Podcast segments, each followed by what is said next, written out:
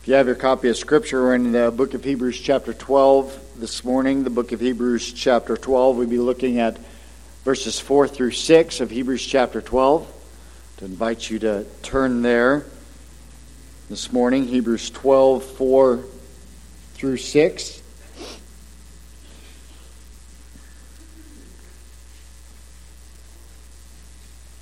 This morning we'll be talking about God's divine discipline of his children, a topic I'm sure everybody's really excited to hear about. That's what we're looking at this morning. Hebrews 12, 4 through 6. I'll be reading from the English Standard Version. In your struggle against sin, you have not yet resisted to the point of shedding your blood. And have you forgotten the exhortation that addresses you as sons?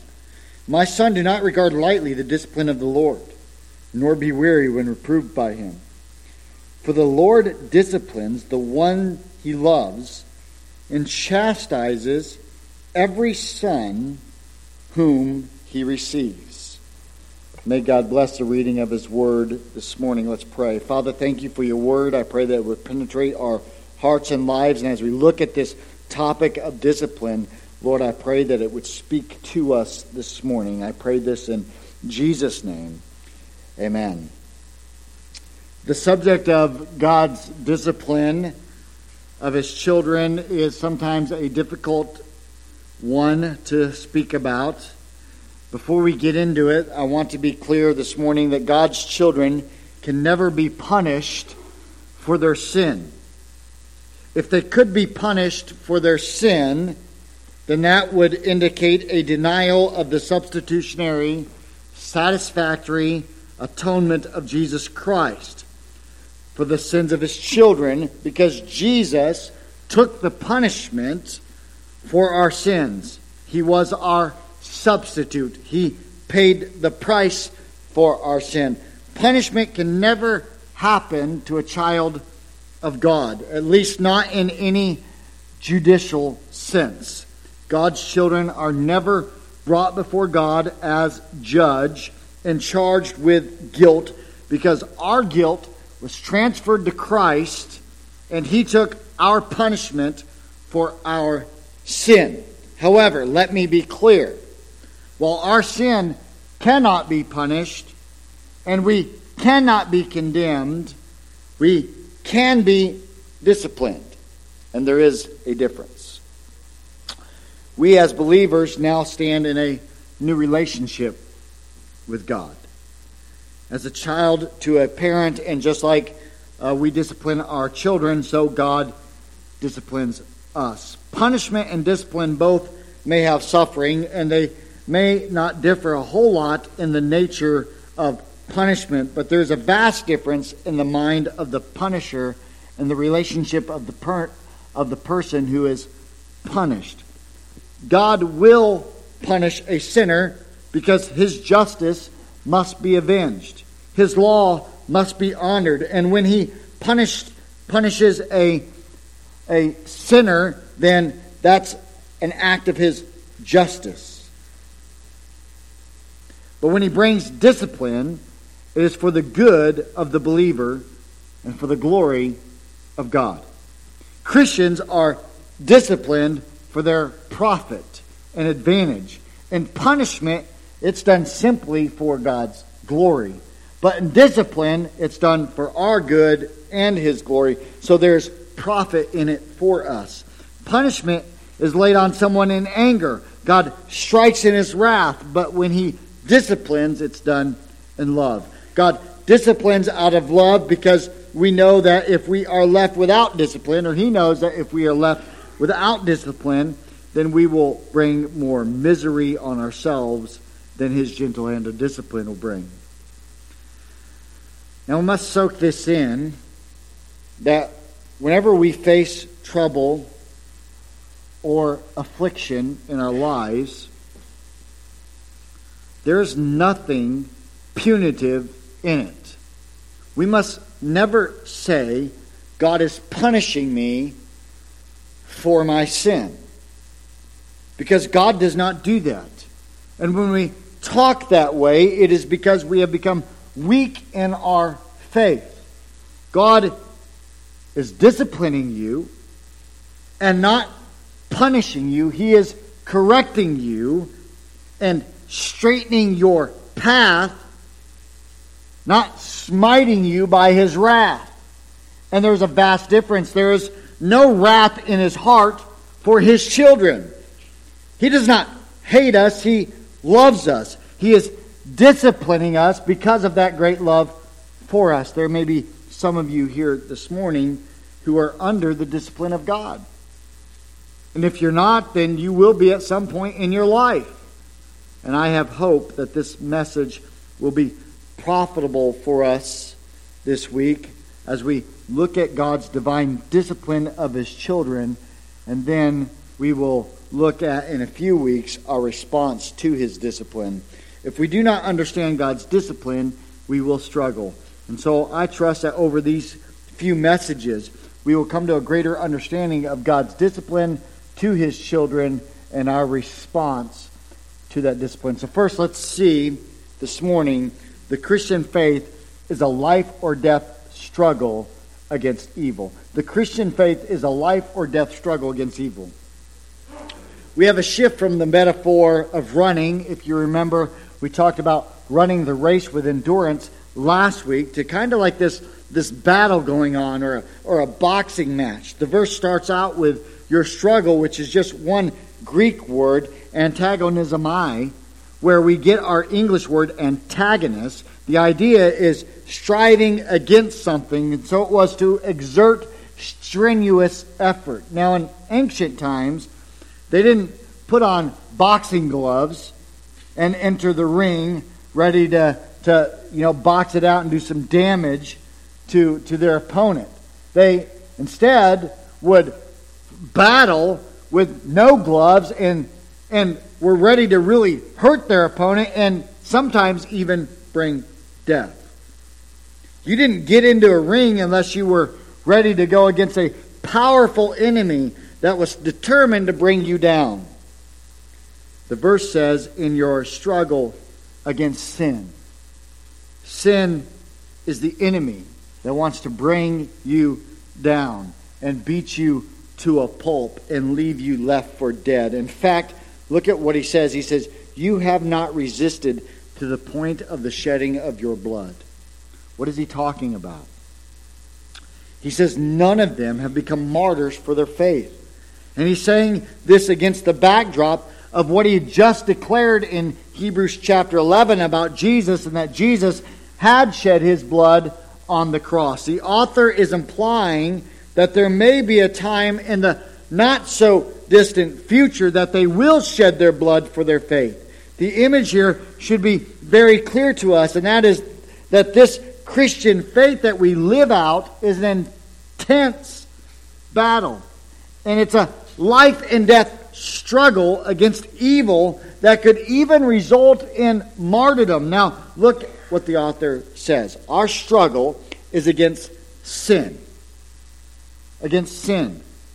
That you have not yet resisted to the point of shedding your blood. I want us to notice a few things when it comes to sin. In particular, two things, and then we'll notice some more things. But first, two in particular things. Sometimes, sometimes the evil, the sin, the evil is without. Sometimes the evil is without. What I mean by that is that sometimes the evil is outside of us. It is out there in the world.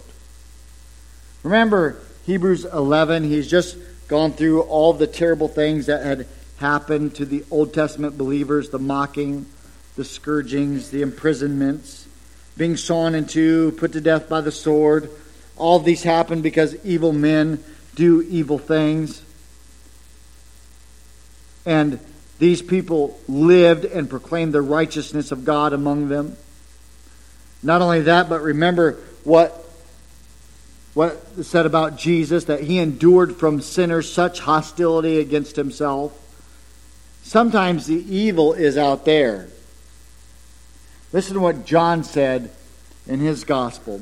For everyone who does wicked things hates the light and does not come to the light, lest his works be exposed. When we live our lives in obedience to God, then it's going to expose our works, or our works will expose to the, to, to the world around us what is going on. And so we should ask ourselves this morning does my life, does the life I live, is it exposing the evil that is around me? Is it doing that in my life?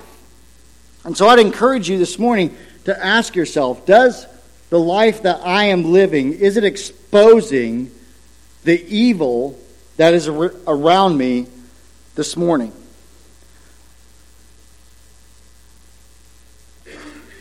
Not only that, but not only do we see not only do we see that, but we also see that the evil not only is it without, but it's within.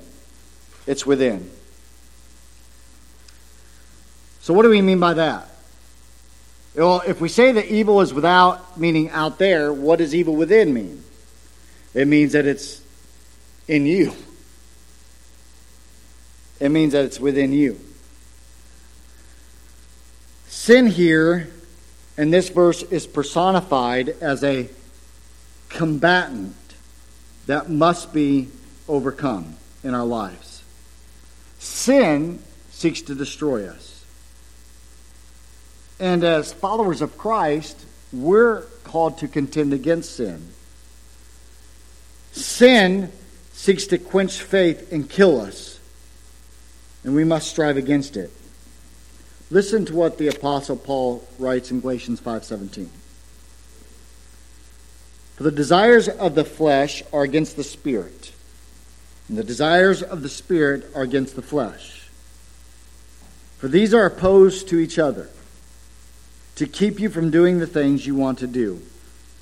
Peter tells us in 1 Peter 2:11, "Beloved, I urge you as sojourners and exiles to abstain from the passions of flesh, which wage war against your soul." Even though we are followers of Christ, we are constantly in battle against the lust of our flesh. Our flesh constantly looks to sinful practices. These Hebrew believers were in danger of the sin of turning away from faith in Christ as they faced persecution. They were in danger of the sin of unbelief. We all have sinful desires within us. Don't miss the point that the life of a believer is a constant battle. We make war against sin in our life. We are in this intense conflict with evil that is without, out there, and is within. It's out there and within. Don't miss what Jesus said. If you were of the world, the world would love you as its own. But because you are not of the world, but I chose you out of the world, therefore the world hates you. The battle without and the battle within. Not only that, but we must resist and strive against evil, even if it means the shedding of our blood. We must resist and strive against evil, even if it means the shedding of our blood. In calling the crowd to him with the disciples, he said to them, if anyone could come after me, let him deny himself and take up his cross and follow me. For whoever would save his life will lose it, but whoever loses his life for my sake and the gospel will save it. Mark 8, 34 and 35. Jesus has made it abundantly clear that the call to salvation is a call to lose your life. He's not speaking about wearing a nice, cute piece of jewelry. He's saying to the people, Come and die. Come and die to yourself.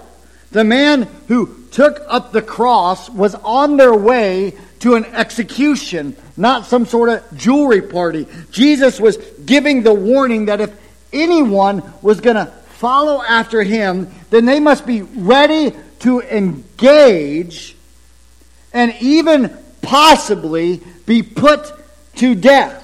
And not only that, but we have to be ready to put to death our sinful flesh. And so he's saying if you want to follow me, you got to be ready to die physically, but not only ready to die physically, but you must be ready to put to death your sinful flesh. We are to strive against sin to the point of shedding of blood. We must understand that the call is not just to let go and let God. We like to say that a lot. We hear that in Christian circles. Well, you know what? You just need to let go and let God. It, that sounds real super spiritual, doesn't it? Let go and let God. It sounds good. We hear it being said. But the point is that you would strive against sinful desires. Now, obviously, we trust in God and we battle against sin in His strength, but there's no room for us to be lazy in the battle against sin. There's no room for you to say, well, I'm just going to let go and let God. There's no room for that. Yes, you trust God, but you strive against sin, and you cannot strive against something passively. You can't do it. Oh, that we would say, like the Apostle Paul when he declared, For I am ready not only to be in prison, but even to die in Jerusalem for the name of the Lord Jesus. Are you ready to be imprisoned and even die for the name of Jesus? We only get to that point by walking with Him day by day, by striving against evil, even if it means the shedding of your blood. You might ask, well, how can I strive against evil? How do, how do we strive against evil? Well, you know what? That's a great question. In order to strive against evil, we have to get the right perspective. We have to get the right perspective. Listen, the point of the author writing this on the heels of what he has just said is writing it in light of those who had been stoned and sawn in two and put to death by the sword, along with Jesus who was crucified. The point is that you put your situation in proper perspective. Most likely, your situation could be worse. Isn't it funny how when you think you have it hard, you see someone who has it much worse, suddenly you don't have it so hard? Have you ever had to shed your blood for your faith? I doubt it. But if we're willing to abandon our faith under simple trials, what will we do when blood starts flowing? The lesson for us is to learn, uh, for us to learn is this: unless you are being tortured for your faith, or horribly mistreated, or facing execution, then there's always someone who has it worse than you. And if they've endured, then you can also endure. So get the right perspective. But not only that, look to Jesus. How can we go through this struggle? There's evil without, there's evil within. We must resist to the point of shedding of our blood. We must have the right perspective. How can we handle all this? Well, we look to Jesus. Remember, the author has just told them to consider Jesus because he had endured such great hostility, and Jesus didn't deserve any of it. We deserve far worse than we actually receive. Imagine if we had to be repaid for every sin that we committed. So the next time you walk through a trial, rather than grumbling and complaining or shaking your fist at God, remember to look to Jesus who suffered innocently for you, who was, who was not innocent. Think about what you really deserve if God gave you perfect justice. The Christian faith is a life or death struggle against evil, and you will endure it by faith. What God has allowed you to suffer by looking to Jesus. The question is where do we get the understanding to be able to endure God's divine discipline when it comes to our life. And I think this answers it for us. God's Word enables His children to endure God's discipline. God's Word enables His children to endure God's discipline. Look at what the author writes. He says to them, and have you forgotten the exhortation that addresses you as sons? And then he quotes from the book of Proverbs, chapter 3, verses 11 and 12. The point we must understand is that the author of Hebrews is citing Scripture. He is referring his readers back to God's Word. If we want to endure God's divine discipline, we will do so by His Word. And so, in order to do that, we must know His Word. What is key in this is what the Scripture says, because the Scripture he cites is addressed directly to God's sons. For this reason, we notice this. First, that we can't apply and live by the Scripture unless we are His children. We can't apply and live by the Scripture unless we are His children. The text is addressed directly to God's sons or children. The male gender is often used because inheritance is passed through the son. The point I want us to know is that we can't live by the Scripture unless we are the children of God. And no one is a child of God by natural birth, but only through spiritual birth through faith in Christ. John 3 makes this clear, as well as Paul when he wrote that all are sons of God through faith in Christ Jesus in Galatians 3:36. If you are not a child of God through faith in Christ, then you are not under God's loving discipline. But instead, you are under God's wrath and judgment, punishment, not discipline. God only disciplines his children. He pours out his wrath on those who are not his children. So, you in order to escape God's judgment, you must believe in Christ as Savior. And we can't apply and live by God's Word unless we are His children. Secondly, if we are His children, then we must know His Word to apply His Word. You must know it to apply it. I've said this before, but you can apply something or you can't apply something that you don't know. If we do not have the knowledge of the Word of God, how are you going to apply that to your life? Commentaries are divided as to whether this is a rhetorical question or not when it says, Have you forgotten? Either way, whether someone has actually forgotten or they just never learned it, what the scripture teaches is that the result is the same. They won't apply it. How often do we fall into this trap of forgetting God's word, especially when we're in the midst of the trial? How often do we respond to something according to our personality or our culture or our history because we don't know God's Word? And so, therefore, we do not respond to people or trials in accordance to God's Word because we don't know God's Word.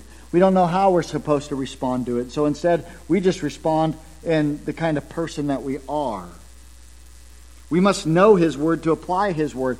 What this leads to is this that God's word speaks to us as his children to encourage and correct us. So, God's word, the Bible, speaks to us as his children to encourage and correct.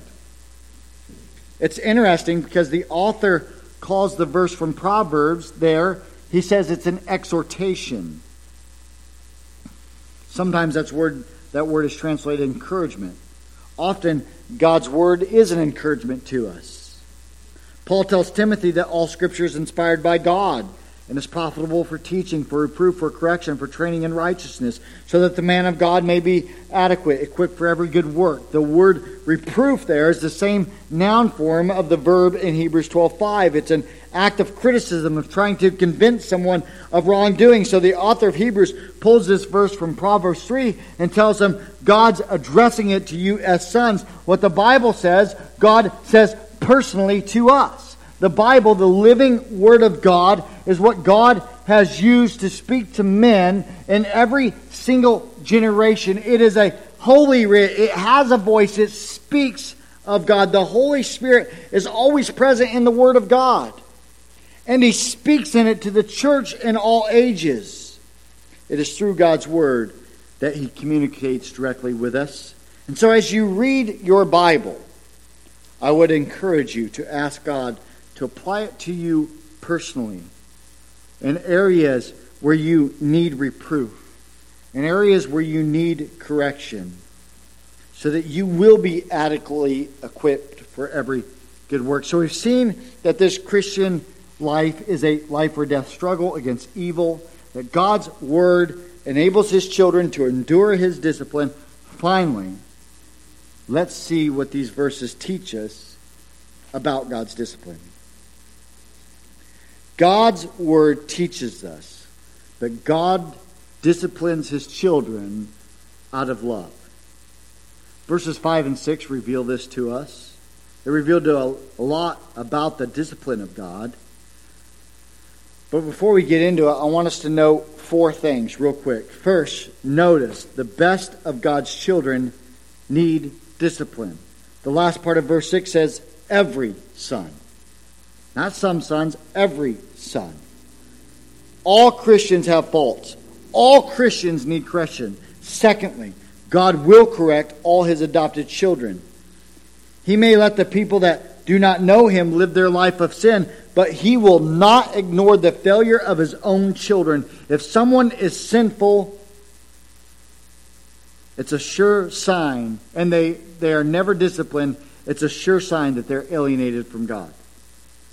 Thirdly, God acts as Father, and no good parent will take lightly the faults of their children. Our very relation to our children and our love for them should be what causes us to take notice. And God's affection for us is the same way. Fourthly, God disciplines his children out of love. So let's break this down. Discipline is not punishment, as we already said. Discipline is not punishment. I said this at the beginning of the message. We have to understand that discipline is not the same thing as punishment. God's punishment is from his wrath against sin, his discipline from his love for his children. God punishes as an act of judicial relationship, as judge. God disciplines as an act of familial relationship, as father. Discipline is for training, punishment is for payment. Those who fall under discipline have already had their sins paid for by Christ. Punishment is God's demand for justice. There is no restorative nature in it. Under discipline, God is not seeking justice because Christ has paid for our sin, but instead, God is seeking to correct our faults and sinful behavior to develop holiness in us. Now, none of this is to say that discipline is not painful. Because often, discipline is very painful. There are times that God disciplines, and it's directly related to a specific sin in the life of His children. But there are also times when it's not the consequence of sin. There are times that God disciplines us to develop growth in us. Discipline does not always remove earthly consequences to our sin either. There are times that our consequences are far less because of God's grace. However, there are times that if we refuse to repent, that God disciplines is so severe that it leads to even death. We may lose rewards as his children, but we will never lose our salvation. Not only is discipline not punishment, but we must take we must not take discipline lightly.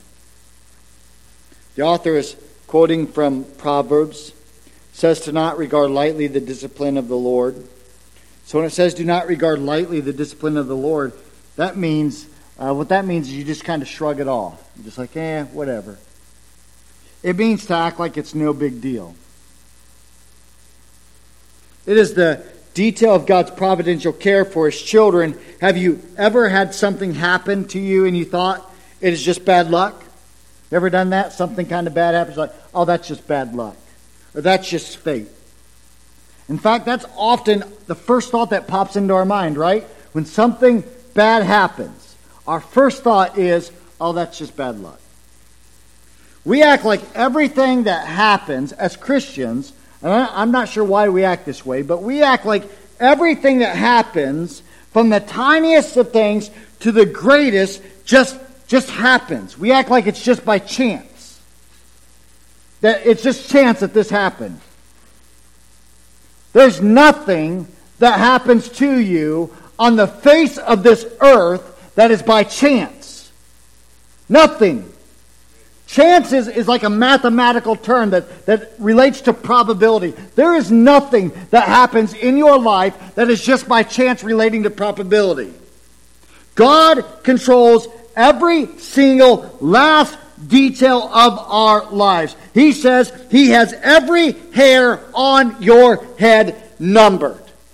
I know that's few hairs for me, but He has every hair numbered. And so if you go through some trial in your life, and or if God brings some discipline in your life and you are like, well, well, whatever, then you are regarding God's discipline as lightly. If you grit your teeth and you struggle through it, but you refuse to see God's loving hand in it, then you are regarding God's discipline as lightly. If you refuse to take the trial to heart and examine yourself and ask God to help you in it and to grow through it, then you are regarding God's discipline as lightly. We can use Job as an example. When his servants were murdered and his flock stolen, Job did not say, Oh, I'm going to get them. When lightning struck some of his servants and flocks killing all but one man, Job did not say, Boy, that's terrible luck. When a tornado hit his house where his ten children lived, killing them all, he did not say, Well, that's just the way the cookie crumbles. What did he do? He looked at the sinful actions of evil men and the natural disasters that struck as all coming from God. Satan, yes, was the immediate cause of what happened. Yes. But Satan had to have permission from God in order to do anything that he did to Job. Remember, Satan goes to God. And who brings up Job's name? Wasn't Satan, it's, it's God. Oh, have you considered my servant Job, by the way? And what does Job say? After all these disasters, the Lord gave, and the Lord has taken away. Blessed be the name of the Lord. I think what happens when a major problem occurs in our life that makes it obvious that it could be God's discipline, we see it and, and, and, we understand that it could be God's discipline. But when some minor frustration or irritation enters our life, we rarely think that that could be God bringing discipline to us. So we regard it lightly and we blow it off. Let me give you an example from my own life so I don't make an illustration of someone else. One of my struggles is I don't like to be late. I don't like being late. I never have liked being late. In fact, it frustrates me to no end. I like a schedule. I've always liked a schedule. And I like to maintain my schedule. That's why when I'm running late, it drives me nuts. But you ever notice that if you're that kind of person, when you are running late, that's when you hit traffic? You ever notice that? Or when everything seems to go wrong, when you're that kind of person, you're trying to get somewhere and, and you hate being late, but everything goes wrong? How often do I look at that as an opportunity to develop patience in my life through God's discipline? How often do I say, okay, God, you are doing this for a purpose and a reason. You are bringing this discipline in my life to develop patience in me, a man who is greatly impatient. Instead, I get mad. And sometimes I even yell at the person in the car in front of me who cannot hear me. What is the point of that? And I sit there and I say things like, why don't you just hurry up? Or I don't have time for this. Or why are you driving so slow in the passing lane? What are you doing?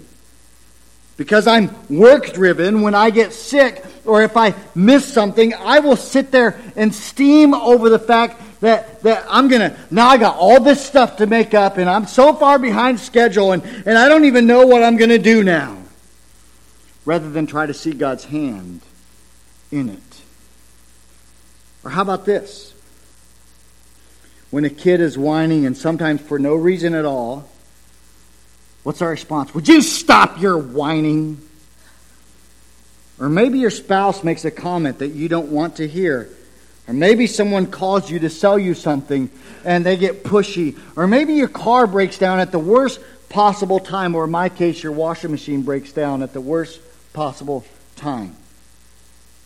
Why don't we ever stop and think that perhaps, perhaps, these are God using these times to discipline and grow us, to show us our flaws.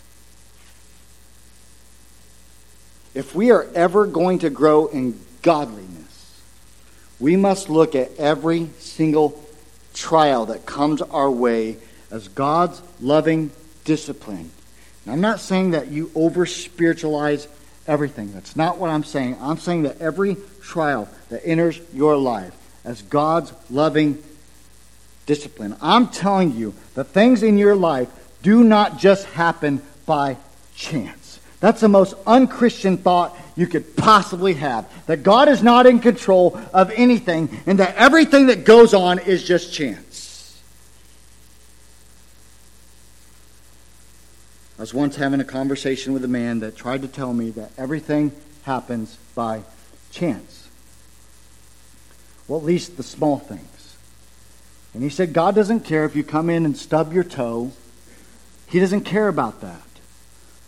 I said, Well, what do you mean he doesn't care? I said, What if you come in and you stub your toe, and as you're reaching down to, to check on your toe, you reach down there and you lose your balance. And as you lose your balance, you start to fall backwards. And as you fall backwards, you fall on the concrete, you hit your head, and you die. Does he care then? He got mad, walked out. Nothing happens by chance. Look at him as opportunities to trust Him. Don't take discipline lightly.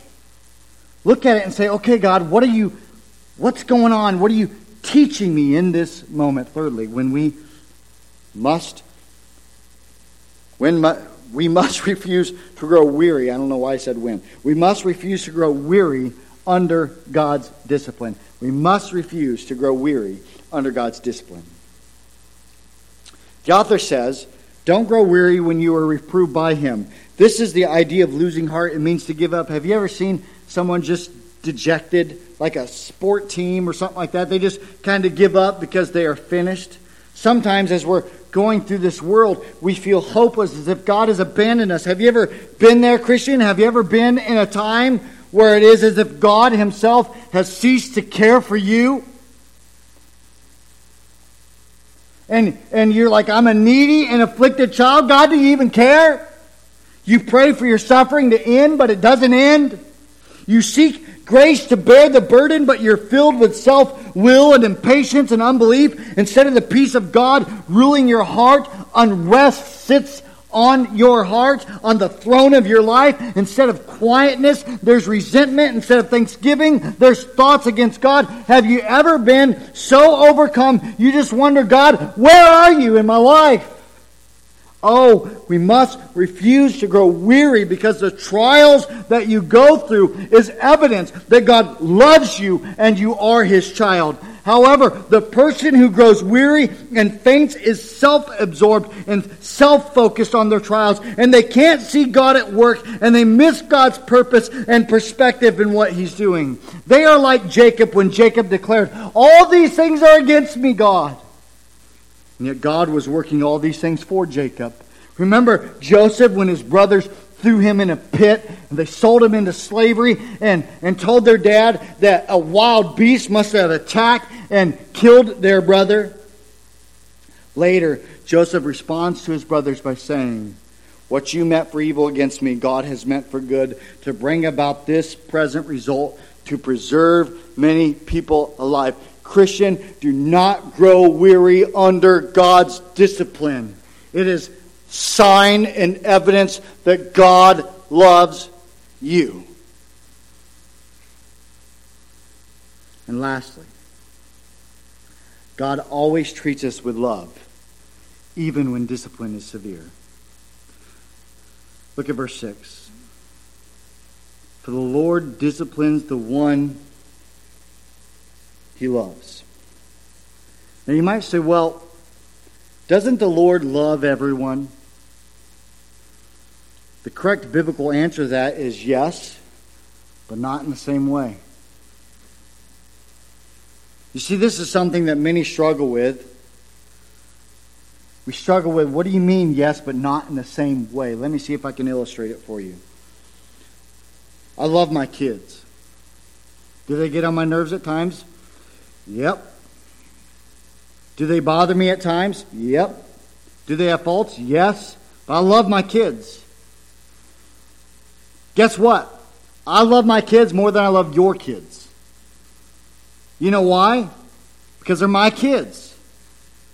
They're my kids. I love them in a special way. God loves his children in a special way as well, and that is manifested through discipline. When I go out with my kids and my kids, maybe we go to a restaurant or we go to the store or we go elsewhere, and if my kids act up, I will discipline them.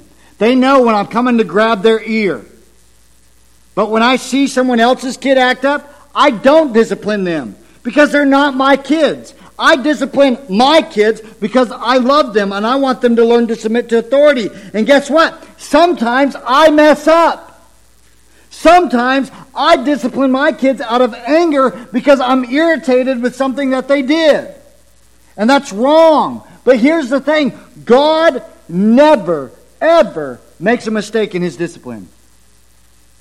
He always, every single time, doesn't discipline out of irritation, doesn't discipline out of frustration, doesn't discipline because he's angry. Every single time that God brings discipline in our life, it's for our good. He does it out of love. It's for our good and for His glory. Hebrews chapter 12, verse 9 tells us, for our good, so that we may share in His holiness. Now, I understand that some of you may have grown up in a home where you've had, uh, had an abusive father. This means that you will have to work harder at trusting God's love when He disciplines you because you have a faulty view of what discipline is. There are times when God disciplines so severe and, and, and, and it hurts, like when it says that he chastises every son he receives. Well, that word chastise means to flog, and the word receives means to receive favorably. What is important is that the verse says that he chastises not some sons, but every son that he receives. This includes those who walk closely with him as well as those who do not and are immature in their faith. Everyone gets chastised, it says. But this is what we must understand and where our faith gets exercised. When God brings discipline in your life, and perhaps even severe discipline, this is when the devil will attack. And this is when those thoughts will enter your mind. Is this how a loving God treats his children? And if Satan can get you to doubt God's love, to doubt God's sovereignty over your situation, then he's succeeded in driving a wedge between you and your loving Heavenly Father. We do not interpret God's love for us by the circumstances that we find ourselves in. You cannot look at your circumstance and use that circumstance to determine God's love for you. But instead, you interpret your circumstance by God's love for you. Again, we think of Joseph and all that he went through because of his brothers. He was imprisoned because he decided to do the right thing, and he resisted the advances of a married woman. And at any moment, he could have doubted God's love. At any moment, he could say, God, my brothers hate me. They threw me in a pit. Then they sold me into slavery. And then I go to this guy's house, Potiphar's house, and I do great things. And then, and then his wife tries to seduce me, and I refuse her advances. And then I'm thrown in jail. And then I interpret the dream of the cupbearer and the baker, and this cupbearer has forgot all about me, even though he said he would mention me to Pharaoh. But Joseph's faith remained strong. He clung to the love God had for him and to his sovereign goodness over every circumstance of his life. Joseph's love and submission to God through his life is an example for us to respond to and follow. God's loving discipline. We don't find Joseph sulking, but we find him taking everything and using it as an opportunity. He understood the sovereignty of God in his life, and he remained faithful. In closing, I ask this What child is there that has not received the chastisement of their father? Pastors who preach the gospel, I'm sure, have received chastisement. The prophets of old, Abraham and Daniel and Jeremiah and Isaiah and Malachi, all have received the chastisement from God. The kings of the Bible, the Davids, the Solomons, the Jehoshaphat's, the Hezekiahs, all knew of God's chastisement. There is not one in heaven who is there who is spared the rod of chastisement. Some might say, well, what about Jesus? The Son of God, the sinless one, was he chastised? To the host of earth and heaven. And the church replied, The chastisement of our peace was laid upon him. He suffered, bore the cross, endured the curse greater than any of us ever could. He endured 10,000 fold the chastisement that any of us could ever possibly bear. Not because of his sin, but because of our sin. My son, do not regard lightly the discipline of the Lord, nor be weary when reproved by him. For the Lord disciplines the one he loves and chastises every son who he receives. Oh, church, that we would fully understand the reasons, or that fully understand that God chastises us. And we may not really understand why. We may not understand the discipline. He may not give us an explanation. But we must trust Him knowing that He always has our best interest at hand, that it is always, always, always for our good in His glory. I can't help but wonder what about those who do not know Christ? Where does their comfort come from? You see, the Christian gets comfort knowing they are a child of God and that our affliction is for our good.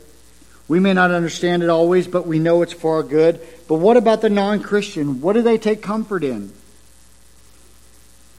I understand how at times they can be happy when things are going great and when they have money and when everyone is doing well and no one is sick. But where do they draw their comfort when they lose their wife or a child dies or when their health is gone and death is knocking at their door? How do they find comfort? Listen, church, without Christ there is no hope, there is no comfort, and even if there were no heaven and there were no hell and there were no afterlife, I would still recommend being a Christian because it makes the heart happy. My faith enables me to bear my troubles. What breaks the back of the world should seem to the Christian like nothing. What destroys the spirit of the world should seem like the Christian, like light afflictions to us. And when we are in the depths of darkness, we have light because Jesus is the source of our light. Oh, that we would understand that God disciplines those he loves. And I would much rather have the rod of discipline from my heavenly Father than the sword of God's wrath cast on me. I would rather be chastised with the righteousness of God than condemned with the wicked of the world. And as we'll look at in a few weeks, our response to God's discipline is one of submission, trusting Him as our sovereign Heavenly Father to endure the struggle against evil. And we must understand what the Scripture teaches is about God's divine discipline, what it tells us about it. And then whether that trial is a major trial or a minor one, we must submit to Him in faith, looking at His discipline as a sign of His love for us. So, what about you, Christian? God disciplines all His children. Maybe today you're in the heart of discipline. Maybe you will eventually walk through it. Take it as a sign of God's love for you. I don't know how the Lord possibly may have spoken to you through this message this morning. I want you to know I'll be standing down front. And if you need to pray, or you need prayer for you, or you want to pray on your own, you can do that. I just want you to know I'm available for you this morning. Maybe this morning you are walking through God's discipline you just need some prayer. Maybe this morning you would reflect on your own life and you'd say, I don't know that I've ever been disciplined. I don't know that I've ever gone through that. God's wrath is on me, not his discipline. And maybe you need to surrender your life to Jesus Christ this morning. Whatever God has said to you, I want to give you that chance to respond this morning. Let's close with a time of prayer.